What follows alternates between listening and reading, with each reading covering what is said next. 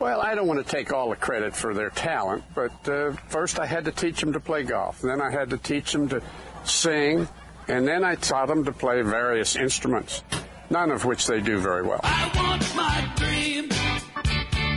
Yeah, yeah, really not so lean and mean. I got good eyesight, I'll be alright. We're back, the Golf Insiders.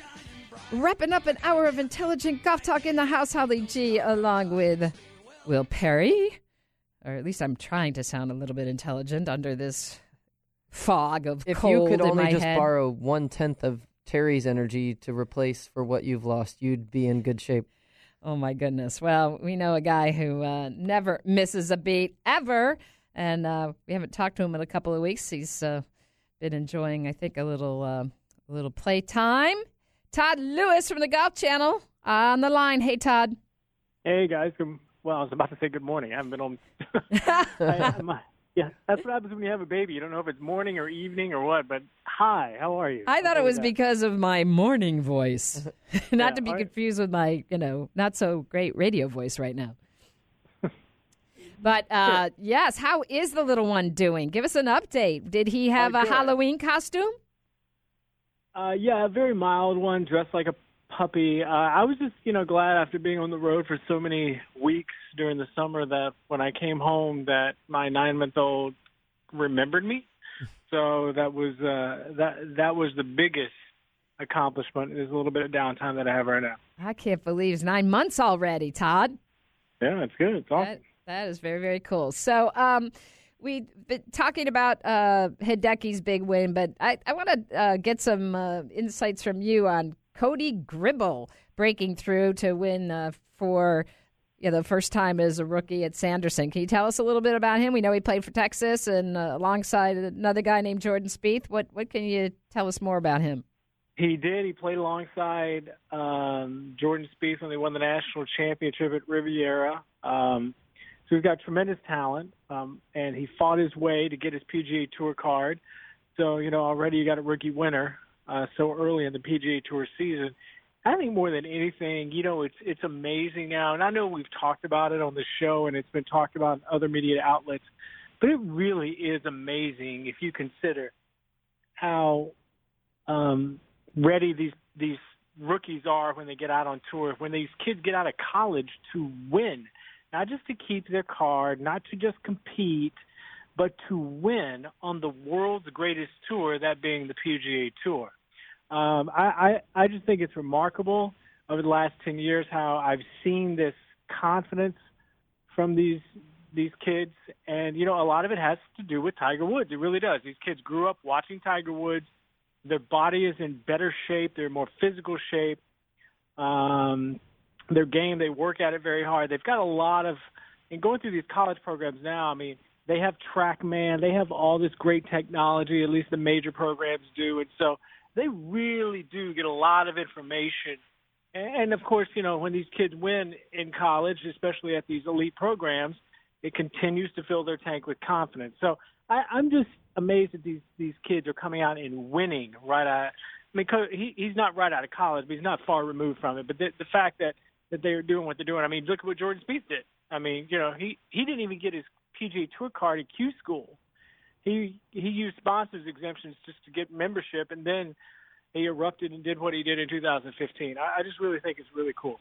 So Todd, taking that coming into this week, you know, one of the one of one of the fields during the year that where you know it's not returning the the a lot of the top players, but who are who are some players to maybe look out for this week? You know, like the Cody Gribbles or some of the the players that you know some of the fans might not know as much about. And what are we looking for this week at Shriners? Well, there's a young man named Grayson Murray who graduated from the Web.com tour. He actually finished number one, uh, I believe, on the Web.com tour finals list, money list. So that uh, that gets him full exemption on the PGA Tour. He'll get a spot in the Players Championship.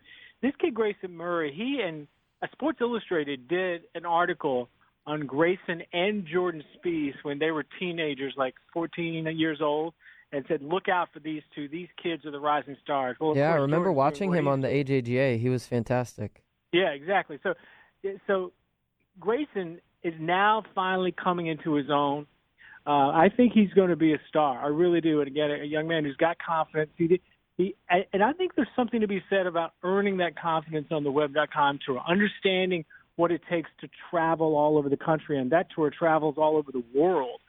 Um, uh, you know, figuring out when to practice, you know, going through proams, doing all the things that you need to do to make yourself PGA Tour ready. And I think he's done a remarkable job, and I think he's going to win multiple times, in my opinion, on the PGA Tour. May come this year. Yeah, and um, you know, Cody had uh, you know, he was he had Chris Kirk on his heels, so you know, it wasn't uh, he had some tough competition there at the end. Right. Yeah. I mean, that's, again, another veteran chasing down a young rookie, and so I, you know, I think I think golf's in a really good spot right now. Um, I know we haven't had Tiger Woods for well over a year, and you know, maybe that that may be the very next subject we talk about. But yes. I can tell you from from Golf Channel's perspective, our viewership has been the best it's it's ever been uh, in, the history of our network, and so that says a lot right there. That people like the the parity, they like the crop of players that are out there, they like the fact there's this infusion of young talent. Um, so I, I think golf's in a really good spot.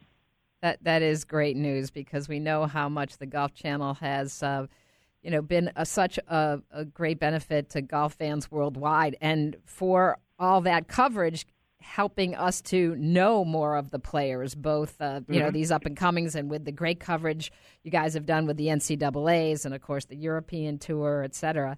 Um, you did mention Tiger, and we spoke earlier about the fact that he's announced he's coming back. Um, you know, your thoughts on that, and and what we hope to see from Tiger.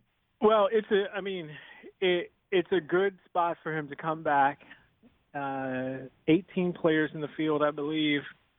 Um, so it's you know not a heavy load of players that he'll be competing against. You won't have huge crowds down in the Bahamas. Last, if anything, is like it was last year. You'll you know you'll have a smallish gallery. Um, you will have an influx of media.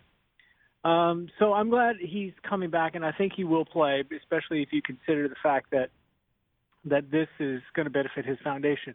There are a couple things I, I, I've I'd like to say over the last few months in regards to Tiger, since he announced during the BMW Championship that he was going to try to come back for the Safeway Open.